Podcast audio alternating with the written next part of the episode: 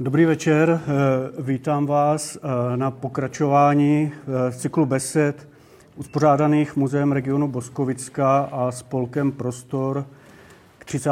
výročí listopadu 1989. Vítám zde ekonoma Pavla Kysilku. Dobrý večer. A naším dnešním tématem bude ekonomická situace Československa na konci 80. let a hospodářský vývoj po roce 1989. Eh, Pavel Kysilka je eh, boskovický rodák, mnozí ho jistě znáte. Ekonom vystudoval eh, zdejší gymnázium, potom na fakultě ekonomiky VŠE, kde do roku 89 působil jako odborný asistent. V letech 86 až 90 působil i v ekonomickém ústavu ČSAV. Pak byl proděkan pro vědu na Národohospodářské fakultě VŠE a poradce ministra pro hospodářskou politiku a místní rozvoj České republiky. Říkám to správně. V květnu 1992 ho prezident Václav Havel jmenoval členem bankovní rady státní banky Československé a viceguvernérem. Vedl přípravu a realizaci zavedení české koruny a měnovou odluku od Slovenska. V únoru 1993 se stal viceguvernérem České národní banky. Od prosince 1997 do července 1998 byl pověřen zastupováním guvernéra. V 90. letech působil i jako expert v Mezinárodním měnovém fondu. V letech 2000 až 2014 pracoval jako hlavní ekonom České spořitelny, pak člen představenstva a náměstek generálního ředitele, později i jako šéf představenstva a generální ředitel České spořitelny. V letech 2011 a 2012 byl zvolen bankéřem roku. Eh, tak přejdu k jádru eh, našeho tématu. Jaká byla ekonomická situace Československa na konci 80. let? Tak tady si to mnozí pamatují. A stagnace bylo asi to správné slovo. A, ta, a stagnace je vždycky taková, vytváří takovou nedobrou náladu ve společnosti. Dneska, když se sociologové ohlíží a psychologové za, na, ty osm, na ta 80. léta, tak vlastně říkají, že, že možná ta stagnace byla to, co, co nakonec ten režim položilo. Přece jenom v 80. letech už mohli lidi vyjíždět ven a, a viděli, co je, co je jenom kousek za hranicemi, ať v Bavorsku nebo v Rakousku, a, a nebo i v těch liberalizovanějších zemích. Vzpomínáte se, když jsme vyjeli vlakem do Budapešti, tak jsme docela čuměli, co se dá udělat, když aspoň trošku jako vláda povolí otěže a začne aspoň drobný malý podnikání a dovážet se zajímavý zboží a jezdili jsme tam na koncerty, jezdilo se do Varšavy, i když tam byla větší bída než v Česku nebo v Československu, ale zase tam byla taková umělecká svoboda, tak se tam jezdilo na Big Beat a na jazz. A, a myslím, že t, jako to bylo taková, takový, ta stagnace byly ty poslední kapky. Já nebudu nudit číslama, protože stejně jsme tehdy měřili blbě, a jako, tak jak Číňani dneska, aby jsme ukazovali, že na tom nejsme zase tak špatně. A, a ukázalo se to úplně jasně v tom roce 89, kdy najednou prostě ta křehkost jak toho systému prostě ve své nahotě asi k překvapení nás všech, kteří už jsme tehdy jako vnímali, vnímali děje, tak ta křehkost se ukázala úplně v plné nahotě. No.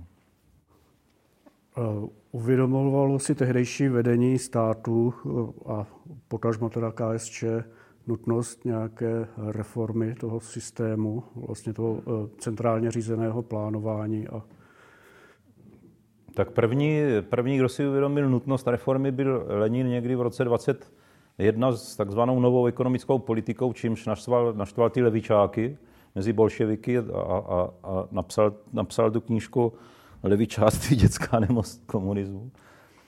A vlastně opustil jako marxistickou představu o, fungování ekonomiky a, a, a zavedl, zavedl prostě něco, co jsme pak zažívali i my.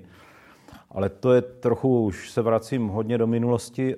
Prv, první pokus o reformy v, nastaly v roce 56, 53 umřel, umřel Stalin, 56 Chruščov vystoupil s tím drsným relativně na tu dobu jako projevem proti stalinismu a uvolnili se tím politické bariéry eh, ekonomům, kteří tehdy nějaký profesor rozsypal, později si profesor, který mimochodem tehdy v 53. dělal, dělal tu nešťastnou měnovou reformu. Ale v poprvní v 6. 57. se v Česku spustila takzvaná v Československu první vlna reform, takže už tehdy si uvědomovali, uvědomovalo vedení, že prostě ta ekonomika nefunguje, že je nedostatek zboží, že je umělá, plná sice zaměstnanost, ale umělá a že ztrácíme, že se hrozně rozevírají nůžky mezi námi a západem. A ta první reformní vlna skončila někdy v roce 61 úplným rozpadem tehdy, tehdy pětiletky a bohužel zmrazila reformy až do roku 67, kdy tehdy už to nebyla ta parta kolem e, Rosypala, byl to, byla to parta kolem Otyšika a Věňka Šilhána a, a dalších ekonomů, kteří spustili druhou vlnu reform. Byl tam taky profesor Kouba jako významná postava, který nás hodně mladý potom ovlivnil v 80. Eh, letech. A tehdy ta druhá reformní vlna skončila vlastně příchodem, příchodem eh, vojsk Varšavské smlouvy, ale to neznamená, že by neskončila ta reforma zase blbě. Ta, by, ta, ta nebyla zase zas jako dobře koncipovaná a, a vlastně jí nebyla šance, aby se znemožnila. Jo? Tak jak se znemožnila ta, ta reforma z toho 650. Jo?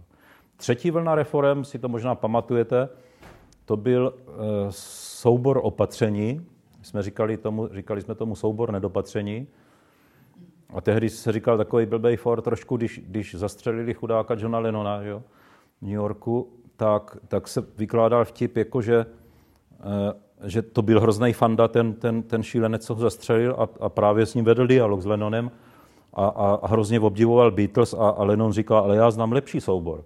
Soubor opatření ke zdokonalení plánovitého řízení se to jmenovalo. Jo? Soubor opatření ke zdokonalení plánovitého řízení tak to byla taková jakási, to už byla trošku uh, uh, Lenártova záležitost, uh, kecám, jak se jmenoval, Šrougalová záležitost. No a pak nastoupil, pak to se jaksi plácalo, to, to bylo nic, soubor, nedop, to byl fakt soubor nedopatření, ale pak začala perestrojka v Rusku a, a vy jste se ptal na vedení tehdy státu a, a, a partaje a tam byly, začaly už hrozný rozpory, velký pnutí. Štrougal ku podivu držel v ochranou ruku a, a, a někteří další jako lidi z vedení drželi v ochranou ruku nad Walterem Komárkem a nad spoustou lidí, lidí z ekonomičáku. Já jsem byl tehdy jako mladý, takže už jsem to pozoroval v přímém přenosu. Proti ním samozřejmě byla taková ta parta těch, těch, té, té tvrdé linie, která Bilakovská, jo, to nazvěme třeba nepřesně trošku, která nechtěla žádný moc reformy, vůbec to slovo nechtěla slyšet. Takže začalo se tomu říkat perestrojka a zase to jako bylo auto na, na dvou nebo na třech kolech maximálně. A, a ukázalo se, že vlastně politicky eh, jako děje předběhly jako to eh, reformní snažení. Přišel, eh, přišla berlínská zeď, přišla, přišla, přišla ta maďarsko-německá krize, spadla tady spadl tady režim v listopadu, v prosinci a najednou se otevřel obrovský prostor pro, pro úplně jinou garnituru reformátorů, i když vyrůstali a začali spolu hrozně komunikovat právě na půdě eh, Akademie věd, čili na ekonomičáku u nás a, a o tři baráky výš na politických vězňů v prognostiáku.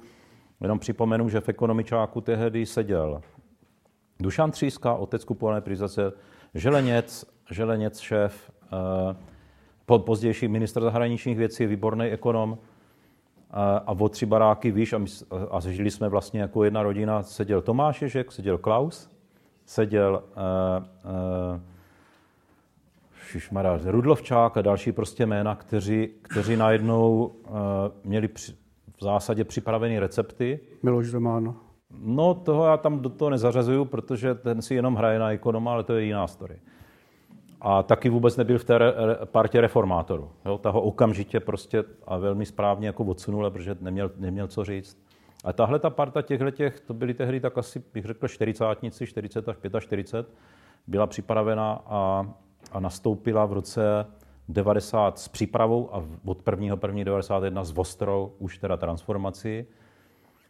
A to už je, to už je mimo otázku, takže to nechám na další otázku. To, to v podstatě směřuje k další otázce. Teda ekonomové byli na změny připraveni. Už určitě ty, z těch analýz jim muselo být na, na konci těch 80. let jasné, že to hospodářství eh, dál tím směrem nastavený mít nemůže, že nějaká reforma asi musí přijít. Tak eh, nakolik, mohl, nakolik byli už tehdy připraveni, anebo to začali vlastně ty scénáře reform eh, sepisovat až po tom zlomu v listopadu 89? Já si myslím, že ta velmi solidní a každodenní a hrozně hluboká diskuse začala už někdy v roce 85. Eh, s tím uvolněním určitým už jsem začal jezdit ekonomové ze zahraničí, třeba Honza Švejnar, a, a nebo, nebo i uh, Vaněk a, a další ekonomové, buď českého nebo původu, nebo, nebo, nebo docela zajímavý jména ze zahraničí. Zajímaví byli Poláci, Lešek Balcerovič, já jsem ho párkrát navštívil ještě před listopadem, to byl pozdější minister financí a to byl Klaus Polský. Jo? Lešek Balcerovič. A, a další parta tam, takže jsme se stýkali hodně s Maďary, tam byl nějaký Janoš Kornaj, profesor, výborný ekonom, a ti Poláci byli z toho tábora docela dobří a, v, a vlečem před náma, ale myslím si, že eh, Klaus, Vladimír Dlouhý, který byl taky v tom prognostiáku, Tomáš Ježek, Želeněc a, a, a další z této party a pak mladí, kteří, co jsme byli kolem nich, jako Karel Kříž, Jiří Jonáš, já, eh, Luboš Zažábek, další jsme prostě neustále vedli a psali o tom i. Psali jsme uh, statě a debatovali, jak by měla vypadat přechod od centrálně plánované ekonomiky k tržní kapitalistické natvrdo. A takže o tom nebylo sporu, že se musí přejít na... Ne, to byl velký spor. My jsme, my jsme napsali Československo na rozcesti, kde to byla první studie, která říká, jak, jak rámec přechodu k tržní ekonomice. A já jsem tehdy, to byla tři kapitolová knížka a já jsem dostal tehdy druhou kapitolu právě popsat, proč ty reformy zkrachovaly všechny v tom socialistickém táboře. A e, ta vyšla, jsme ji psali celý rok. Vždycky nám šéfové říkali, si podepisujete výpověď nebo co děláte. A, a úplně náhodou vyšla v listopadu. Jako, a v listopadu, když jsme šli obhajovat, tak to ještě nás osočovali. To už bylo, to už bylo po 17. listopadu a to jsme byli ještě tvrdě už kritizovaní, co to teda chceme. Jako ten, to chcete ten návrat k tomu kapitalismu? A říkáme ano. Jako, ano, chceme návrat ke kapitalismu. Demokratickému, sociálně, eh, sociálně jako, jako eh, vnímavýmu, ale kapitalismu. A ještě připomenu, že eh, asi nejhorší hřích, co se tehdy dal udělat, tak jako mít nějaký, nějakou čárku, čárku u Tigrida ve svědectví, že jo? to byl největší nepřítel režimu. A on tehdy otiskl, jsme s Karlem Křížem napsali taky nějaký, nějaký článek, on to otiskl. Za náma tehdy příběh říkali, máte velký problém, protože Tigrid, já nevím, jak se to k němu dostalo, otiskl prostě e, nějaký váš článek. A Jenom tím, tím si říct, že, že i po listopadu ještě ta debata vzbuzovala kontroverze a první, co se vlastně tehdy odehrálo, že Klaus politicky vlastně eliminoval, a ta jeho parta politická, eliminovali ty, kteří měli jiný pohled na reformu. To byl Walter Komárek, to byl profesor Matějka, to byl Miloš Zeman, to byl i Šik, jo?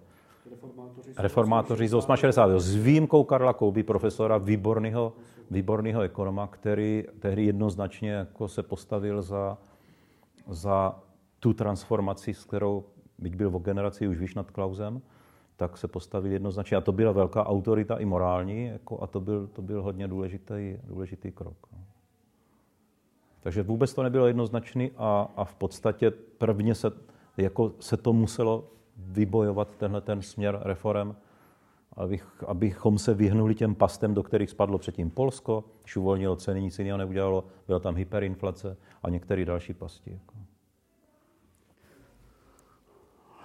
Takže v tom roce 90 taky ještě probíhaly vlastně, vlastně diskuze a potom i spory, pokud si dobře vybavuju, Petr Pidhar to často zmiňuje, eh, o kompetenci nebo o to, kdo prosadí tu svoji reformu, jestli federální vláda s ministrem financí Klausem v čele, nebo česká vláda. V Pidhartově vládě, no, já jsem si odchodil, já jsem tam chodil každý týden, každou středu jsem ztrácel mládí, protože centrální banka měla právo se zúčastnit jednání vlád. Já jsem chodil do té české, Tošák chodil do té federální.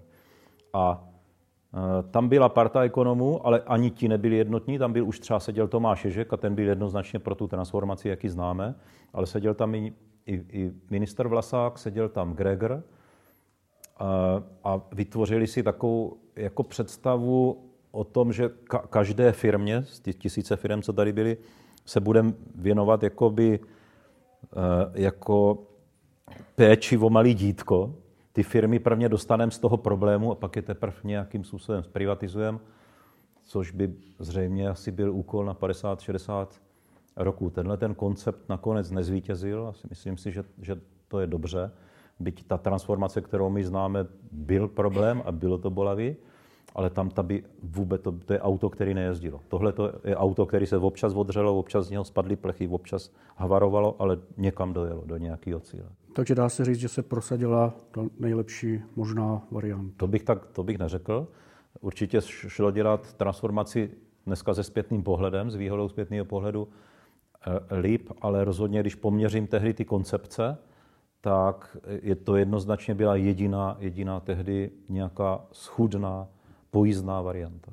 I s ohledem na ten čas, v kterém se to... Čas byl hrozně důležitý prvek. Eh, já teďka přeskočím o čtyři roky potom do, do, eh, dál, do zhruba roku 94-95, kdy bohužel transformace v zásadě skončila, neumyslně, protože tam bylo spousta věcí, které jsou dneska nedo, dodnes nedodělané, ale, ale Klaus a, a ti okolo jeho té partě ztratili politickou už odvahu a, a přestali jako vidět, jak tomu říkali, politický prostor pro pokračování transformace a reform. A tam je vidět, že historicky máte tři, čtyři roky maximálně, a to se ukázalo i v Polsku, v Maďarsku, v některých bývalých jugoslávských zemích máte zhruba tři, čtyři roky politicky, než to lidi unaví, přestane je to bavit, začnou vnímat hodně chyby, začnou vnímat uh, v, oby, v obyčejný jako, jako ne, takový ty bolístky politiky, jako rozdíl mezi činy slovy, a začnou vidět tunelování, začnou vidět nespravedlnosti a ztrácí se politická podpora. A navíc už se sformují i politicky a i názorově, ideově se sformují síly proti, proti tomu, protože se chtějí třeba na, t- na téhle vlně, a to se povedlo Zemanovi vlastně vyvést, vyvést do Strakovky, když to tam jako zkrátit. A, a jestli v něčem jako Klaus byl dobrý, jestli v něčem, tak, tak určitě v tom, že, že poznal, že má na to nějaký krátký historický čas, kdy ho ještě lidi berou, kdy ještě bude mít politickou podporu a udělá aspoň nějaký minimální balík, což se povedlo. Pro mě je hrozná škoda, že ty věci nepokračovaly, protože dodnes, dodnes tím trpíme. Ale to už je, jiná, to už je jiný příběh. Hm, to nevadí, tak eh, řekněte, co, co podstatného se nestihlo, co je škoda. Udělalo se pár chyb a, a to dost eh, viditelných a bolavých. A já si myslím, že ta, ten vznik jako stovek privatizačních fondů bez regulace, který, kde se hrozně tunelovalo, anebo jenom nešikovnosti se prostě ztráceli, ztráceli peníze a, a padaly firmy, že to bylo byla zbytečná chyba, které se dalo vyhnout. A trošku dneska se zpětným pohledem si myslím, že to byl i úmysl těch, kteří ten zákon psali, protože byl koncipovaný tak, aby skutečně ti správci fondu se jako, aby se jim dařilo dobře do smrti. A druhá chyba, která tam nastala, že, že banky mohly zakládat tyhle ty privatizační fondy, že když, když banky si založí privatizační fondy, najednou zjistíte, že banky vlastní půl ekonomiky a když jsou ty banky státní, no tak vlastně se moc neprivatizuje. Tehdy to správně Kalvoda nazval bankovním socialismem a Klaus dodnes, když to slyší, tak, tak, tak uh, skřípe zuby a zvedá v obočí, jak on rád sám říká. A, uh, a tak to jsou ty chyby. A, uh, a potom ty nedodělky, to je třeba důchodová reforma, které, která je dodnes nás trápí asi a nevidí, nevidí se moc politický prostor, aby se dodělala. Byla už tehdy součástí těch nebyla. Chtělo se na to jít až v druhé vlně, ale k té už nedošlo. Jo? A spousta věcí, které se pak povedly Slovákům a Zurindovi, se tady nedotáhla dokonce do dnes. Jako jo? Slováci ztratili hrozně let. Vzpomínáte si, že oni, oni se úplně vyskočili z Evropy za Mečera, přes, začali být takovým tím zlobivým dítětem jako evropským, nebyli v Severoatlantické alianci, eh, nepočítalo se s nimi do Evropské unie moc, zastavil Mečar všechny reformy, ale pak se k tomu vrátili a udělali neuvěřitelný kus práce. Udělal to politický Zurinda, měl tam Mikloše, mladého kluka, který tehdy se učil za nás ještě na začátku těch 90. let od Tomáše Ješka, byl, byl výborný. A oni, oni, se pak, oni, oni pak dotáhli ty reformy o hodně dopředu. A co je zajímavé, Fico, když potom nahradil tuhle tu garnituru, tak skoro nic z těch reform nezrušil a jede to dodnes na Slovensku. Proto se Slovákům daří i přesto, že mají euro, což je náročná měna pro ten profil ekonomiky. A přes, proto se jim právě daří, že, že dotáhli spoustu věcí daleko dál. A dneska právě v tom nastavení jako toho, toho ekonomického systému jsou před náma. Prostě taky nás dohánějí. Co Slovensko je úspěšný příběh ekonomicky. Takže z toho zpětného pohledu se uh, může říct, že uh, v podstatě rozdělení Československa nemuselo být až tak úplně chybou, nebo mohlo. Asi nás to, asi nás to bolelo tehdy. A já jsem se zúčastnil těch státoprávních jednání. A to bylo, to bylo neuvěřitelné to vidět v přímém přenosu. A to spoustu věcí jsme v tom přímém přenosu neviděli. Jako, ty základ, zásadní dohody se dělaly někdy kolem druhé, třetí hodiny. No, samozřejmě, že v noci. Klaus počkal, až bude Mečár unavený, jako z borovičky, a prostě ho utavil, jako svoji fyzickou kondici. A, a, a Mečar, jak je ego, že jo, a takový ten, ten, ten namachrovaný chalán, že jo, slovenský, tak mu odkýval jako vždycky ty největší provokace a, a, a, a vlastně tam takhle se trhal jako stát. Jo. A, a e, co, co je, dobře to připomínáte, protože e, já jsem, tehdy existoval, reformy a transformace všechny se dělaly v něčem, co asi už si nikdo nepamatujete, že existovalo. Byl to klíčový orgán, který nemá oporu v ústavě v žádném zákoně, takzvaná finanční rada státu. To si prostě založil Klaus řekl, budeme se tady scházet eh, ministři financí, ministři pro privatizace, ministři pro ekonomiku a, a eh, centrální bankéři. Budeme se scházet z, z federace Česko a Slovensko. To znamená, to se dělo zhruba 40 lidí u stolu. Já jsem tam chodil jako poradce Dyby, jako ministra.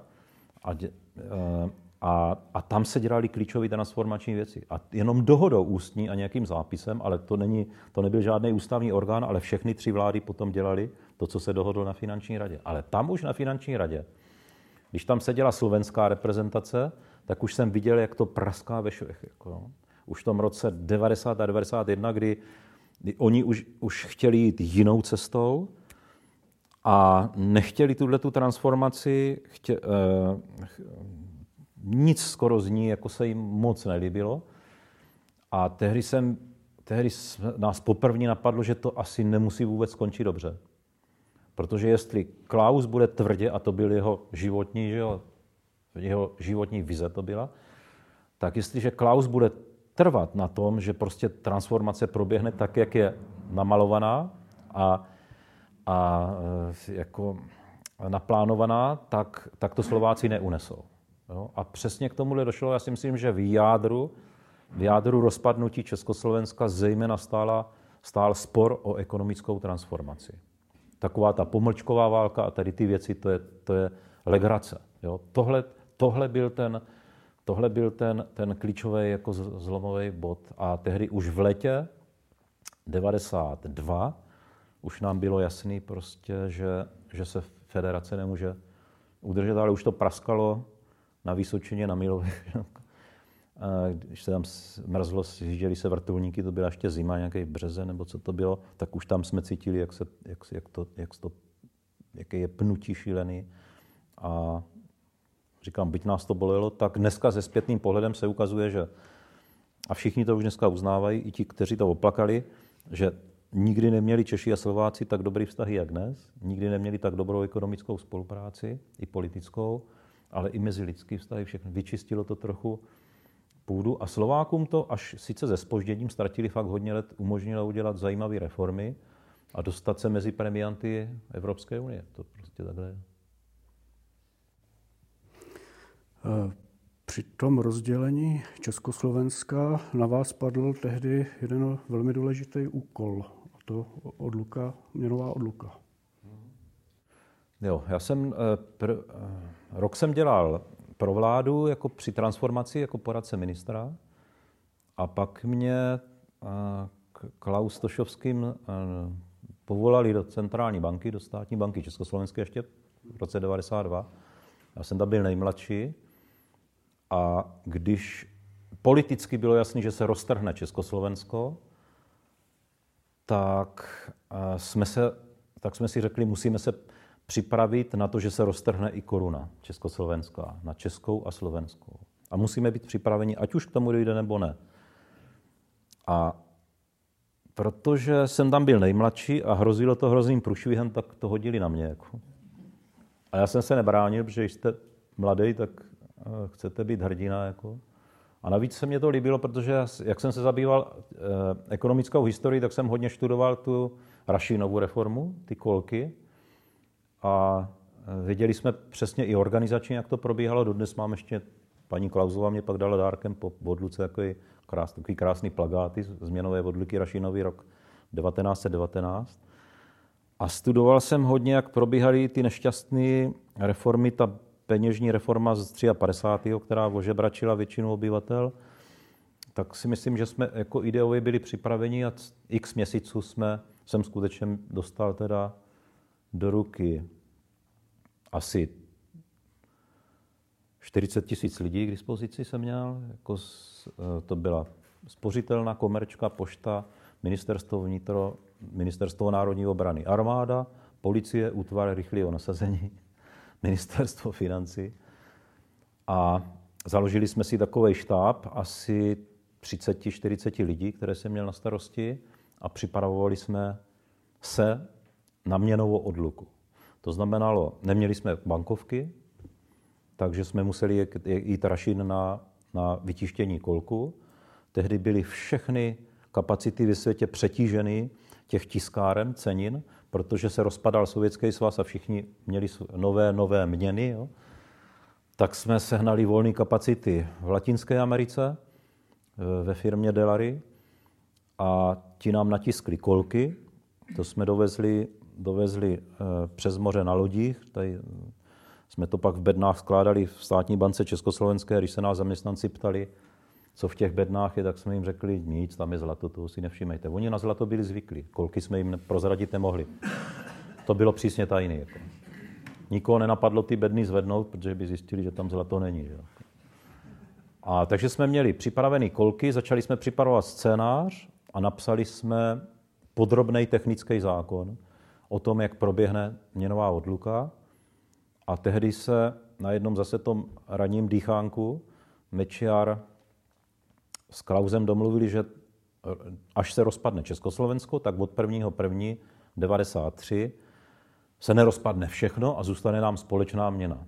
Úplný nesmysl. Klaus dneska prská na Evropskou měnovou unii, že to není optimální měnová zóna, že mají přesto jednu měnu euro, ale tehdy udělal ještě horší věc s Mečarem, že měli společnou měnu a neměli jednu centrální banku. Aspoň ta měnová unie euro má aspoň jednu centrální banku, Evropskou centrální banku. Ale my jsme měli dvě centrální banky, tu naší českou a slovenskou, a nad ní nebyl žádný koordinační orgán. Jenom jsme si řekli, že se budeme občas scházet, tak jsme se jednou sešli na husách v grobu, jako jo, na ve slovenským. Od té doby tam jezdím. Jako teda, jako no. A na, na Burčáku a na tom, jako na, na Husách a na Lokších. Jako, no. a, no a, a to bylo všechno. A takhle to fungovat nemohlo. Tak tehdy skeptici říkali, no tak měnová unie moc dlouho nevydrží. Nejskeptičtější byl Strásky, pamatujete si, byl to pak ten zbytkový premiér ve federaci, který řekl, no měnová unie a společná koruna Československá nevydrží do švestek, to je září, že jo? Jak víme tady dobře na Moravě, ale vydrželo to do 8. února jenom, takže měsíc, měsíc a pár dnů. No. E, nebylo to, byli jsme připraveni, já jsem pak Nejhorší bylo přesvědčit teda Klauze, že, že musíme skončit se společnou korunou. Proč? Protože Slováci, firmy i domácnosti přesouvali obrovské peníze ze Slovenska do Čech, protože chtěli mít peníze uložené u českých bank, až se to rozpadne a česká koruna posilí, aby na tom vydělali. Jo? Takže Slovensko vysychalo, co se peněz týče, a my jsme, my jsme byli v hrozným přebytku peněz. Takže tady to hrozilo inflací a tam to hrozilo kolapsem. Tak na to už Klaus slyšel, to bylo zajímavé jsem ještě tehdy navočkoval uh, Luxe a Kalvodu, říkám, hele, musíte přesvědčit, a oni byli oba, jako drželi basu, musíte přesvědčit Klauze, že teda jdem, jdem do, uh, do Vodluky. A jak jsme se v lednu sešli někdy kolem 15. to už jsme kolkovali. Já jsem požádal komerční banku, aby nám kolkovalo a spořka a pošta, že má spoustu pobeček, ještě víc než dneska, aby pak brali ty staré bankovky a vydávali ty nový okolkovaný. A komerčka, a my jsme komerčce, a všem jsme za to platili normálně. No a teďka oni zjistili, že si můžou vydělat, tak chodili na víkendové směny a makali po nocích. Stahovali nám koruny z oběhu a kolkovali a ty, ty kolkovaný jsme museli dát do trezoru. Takže tady začalo i Česko mít nedostatek bankovek. Jako. Já jsem na to spěchal. Přesvědčili jsme kolem toho, Klauze jsme přesvědčili, když se furt nás, zkoušel, jak máme připravený scénář, jak se bude vyměňovat, kolik se bude vyměňovat a, a, a ukázali jsme mu první bankovku českou, toho Komenského, který je dodnes, dvoustovku. No a to byla legrace, protože když otočíte dvoustovku Komenského na zadní stranu, tak tam jsou ty ruce, ne? jak ten učitel, ne, učitelka učí to dítě. To je jako, ke Komenskému to patří. No jenže jak na, na svinu, když to, když to teda tak řeknu, to byl zrovna náhodou předvolební plagát ODS, jako spojený ruce. A, a, to, a to, to, jsem, to jsme podcenili, protože najednou Lux vyletěl. Pamatujete si Luxe, ne, šéf Agário. Lux vyletěl a říká, to je předvolební plagát ODS. Říkám, ne, ne, to je Komenský a pedagogka Ruka Žáčka. Tak on se uklidnil. Klaus zavolal Mečarovi, že mě posílá na noc na Slovensko, tak jsem, jsem zavolal domů, jako dceři říkám, řekni mámě, že jedu za panem Mečarem. A dcera, a teď ty nemáš pana Mečara rád. A říkám, to je jedno, prostě. a tak jsem jel za Mečarem. Tam mě čekala celá slovenská svita v Trenčanských teplicích, takové vile vládní. Mečiar, šéf, eh, minister financí, šéf centrální banky. A, a sedli jsme a dělali jsme tu klauzovskou noc. Jako, no. Že jak mám trénink tady z Boskovic, protože když jsem od malička, když jsem měl chřipku, tak mě máma dává slivovici do čaje. Taky za to děkuju, že jsem vydržel nejčerstvější do těch, do těch zhruba pěti hodin do rána. Takže a jsem pod, tak jsme se dohodli, že bude odluka, jak to proběhne, dal jsem jim všechny materiály a Mečar, když jsme se tak loučili a už, už té borovičky měl dost, jako, tak říká, a kdy to urobíme, pán Kysilka, tu odluku? Já jsem neměl žádný mandát, ale viděl jsem, že s bankovkama nevydržím díl než do 15. února. Tak, tak mu říkám, říkám, co 8. Dohovorené. 8. No, tak jsme 8. udělali odluku. Jako, no. Ale já do poslední chvilky jsem nevěděl, jestli Klaus tomu dá ještě zelenou. I když to Mečar odkýval. Jak jsem přijel, říkám Klausovi, tak, tak pan Mečar tlačí na odluku 8. februára. A, a tak, a, tak jako to musíme udělat. A, a tak jsme se domluvili na, na, na uh, komunikaci. A já jsem řekl, požádal jsem šéfa televize, ať natočí s Klausem předtočí. Ať mám jistotu, že to tam, jo, aby náhodou necukl na poslední chvilku, že ho znám. Tak fakt v poledne předtočili, předtočili s Klausem oznámení měnové odliky. Volali mě, říkali, tak, tak jsme to s Klausem natočili, říkám hurá. A večer, večer odsvysílali Klauze, pozvali mě naživo a vysvětlovali jsme lidem, lidem eh, že, že bude od čtvrtek, pátek, sobota, neděle, od čtvrtka, že bude měnová odluka. No a nedávno jsme se někde viděli na Smetanově Litomyšli s Klausem, že to občas říkám, dají ten příběh. A on ke mně přišel a říká, no tak se dovídám, jak jste to všechno zorchestrovali za našimi zády. A já jsem se hrozně začal smát. A on se jak na mě dívá a říká, ale já zvedám obočí.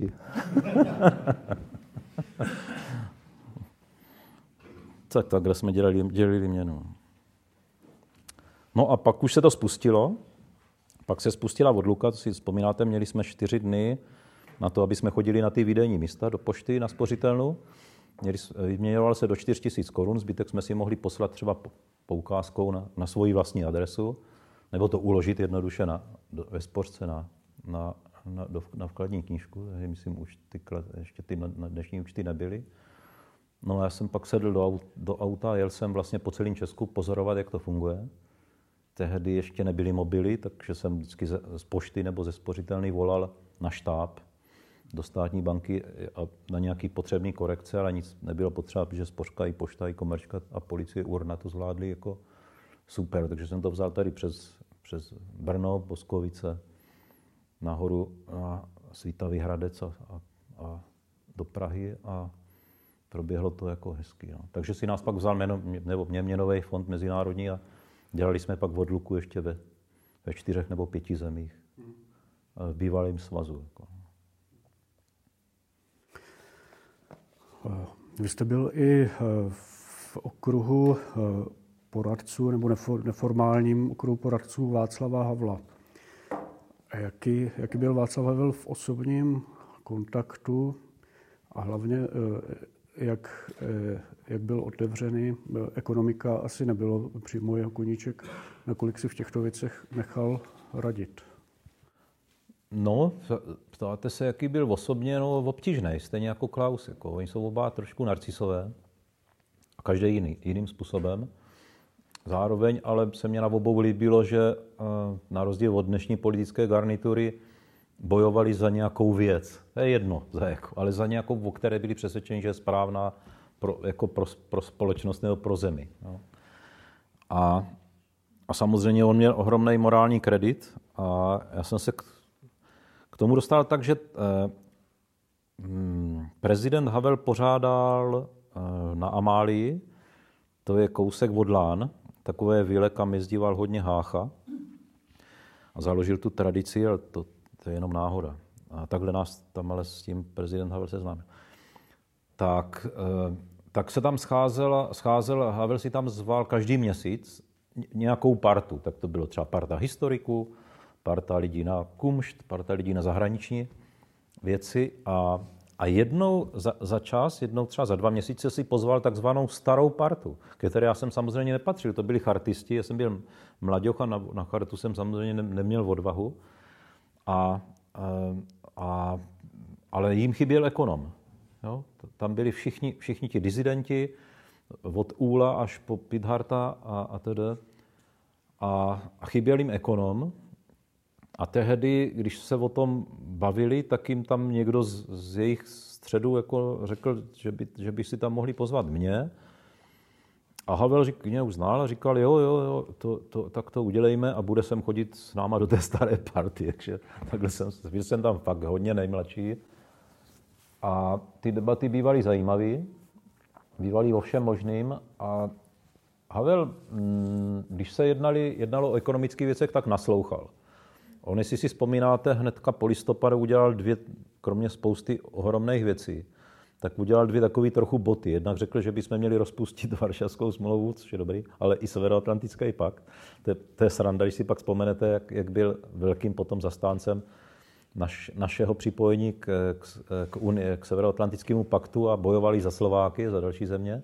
Slovákům tam otevřel dveře von, mimochodem. To si vzpomínám, toho jsem, toho jsem byl. Jako. A, a druhou botu, kterou udělal, byla trochu ekonomická, když řekl, když padly, padla železná opona, spustila se, přišel listopad, tak eh, prezident Havel tehdy prohlásil, nezaměstnanost nesmí být, ať si to ekonomové zařídí, jak chtějí. Jsme řekli, tak dobrý, tak, jako, tak se vrátíme k normálnímu klasickému, jako klasické socialistické ekonomice. Ale pak to, pak já si myslím, že on se taky rychle učil a naslouchal. A, a takže byl u těch ekonomických otázek hodně naslouchavý. Jako no.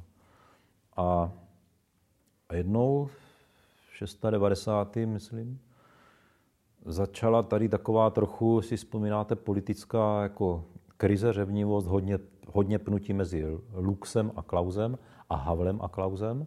Tehdy se hodně zblížili prezident Havel s Luxem a, a s Kalvodou. A, a, a byla tam jasná snaha už, už toho, eh, toho Klauze, který fakt ztrácel energii, ztrácel jak, jako tah na bránu a začal už politikařit, tak byla snaha ho eliminovat politicky. No a vedlo to fakt tady k pnutí. To jsme cítili, jestli si vzpomínáte, tady se nedýchalo dobře. No ale, ale tehdy se sešla ta stará parta v Amálii a, a Havel, se, Havel se mě ptá, co to tady probíhá vlastně v Česku?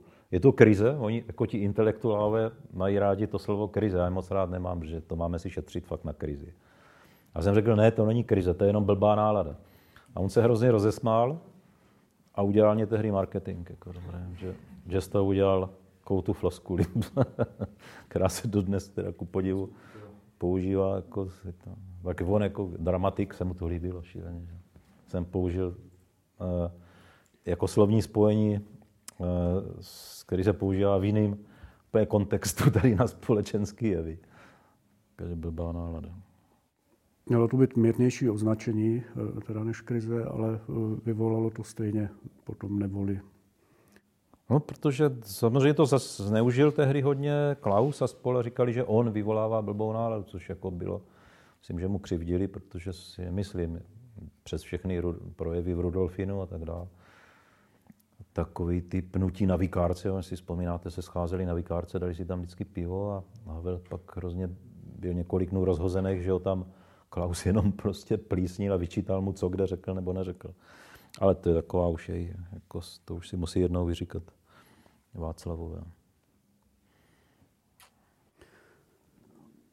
Eh, jaká je dnešní situace českého hospodářství a jaké jsou perspektivy do budoucna?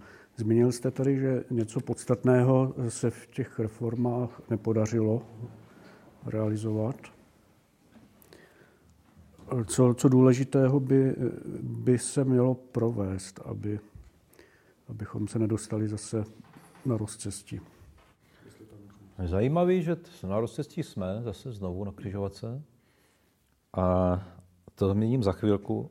Zajímavý, že se na nás celá jako Evropská unie a Evropská měnová unie dívá na nás a na Slováky jako na premianty, kteří dohání, a to jsou tvrdý čísla, který v ekonomické a životní úrovni předehnali řadu zemí, Řecko, Portugalsko, Španělsko.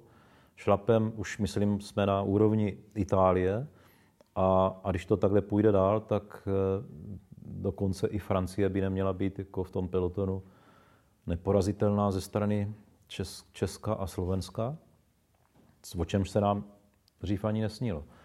Samozřejmě my jsme furt nespokojení, protože víme svoje. Jako. A ale ta čísla jsou celkem průkazná. Trošku to svědčí o tom, že Západ začíná stagnovat a, a stojí opravdu na velké křižovatce a ne všechny cesty vedou jako dobrým směrem. A diskuse se zatím moc seriózní nevede o tom, o tom, co dělat s tou západoevropskou ekonomikou. A víte, že ten jich jako Evropy, ta periferie jižní, a to je Itálie, obrovská země, to, to, to je velký Řecko. No. Řecko je malý. Ale průšvih je to stejný, akorát v Itálii ho vynásobte x násobkem. Jo? A Francie, kde to vře, Španělsko, kde, kde 16-17% nezaměstnanost dospělých a přes 30 40 eh, mladých, tak to jsou hrozně smutné příběhy. Takže my trošku těžíme z toho, že, že, že západní země stagnují a že my, že my stále jako uspokojivě jako rostem a všichni nám to závidí, ale musím říct, že čím dál tím více jako zvedají prsty nebo to v obočí, jako jak říká krát. Protože to nemusí pokračovat ani tady v Česku, ani na Slovensku. Jsme hrozně dneska zranitelnou ekonomikou A jsme zranitelnou ekonomikou proto, že jsme, my jsme takový subdodavatel, výrobce silný, dobrý, to je fajn. Jsme silný subdodavatel německým firmám, který, francouzským, britským firmám, italským, který potom, francouzský, který to hodně potom vyváží do celého světa, což je výborný, být napojený na tu německou exportní mašinu, protože oni vyváží do Latinské Ameriky, do Severní Ameriky, do Číny, do Indie, do jihovýchodní Asie, do Afriky, takže jsme vlastně přes ně napojeni na celý svět. Když kus světa bude v problému, tak jiný kus světa třeba naopak bude v dobré kondici, takže to nám pomáhá. Ale co je obrovský problém a ta zranitelnost spočívá v tom, že ta pupeční šňůra mezi náma a Německem se může přestřihnout. Němci, Italové, Rakušáci, Britové a Francouzi a Američani sem, sem do těchto těch zemí, jako je Česko a Slovensko a Polsko, Maďarsko, nainvestovali, protože jsme byli výrobna, ne montovna, jo, výrobna, docela špičková výrobna, to, to nikdo nespochybňuje, která umí vyrobit kvalitu zalevně, zalevno, protože furt ty mzdy u nás jsou prostě na, na 40% třeba těch německých.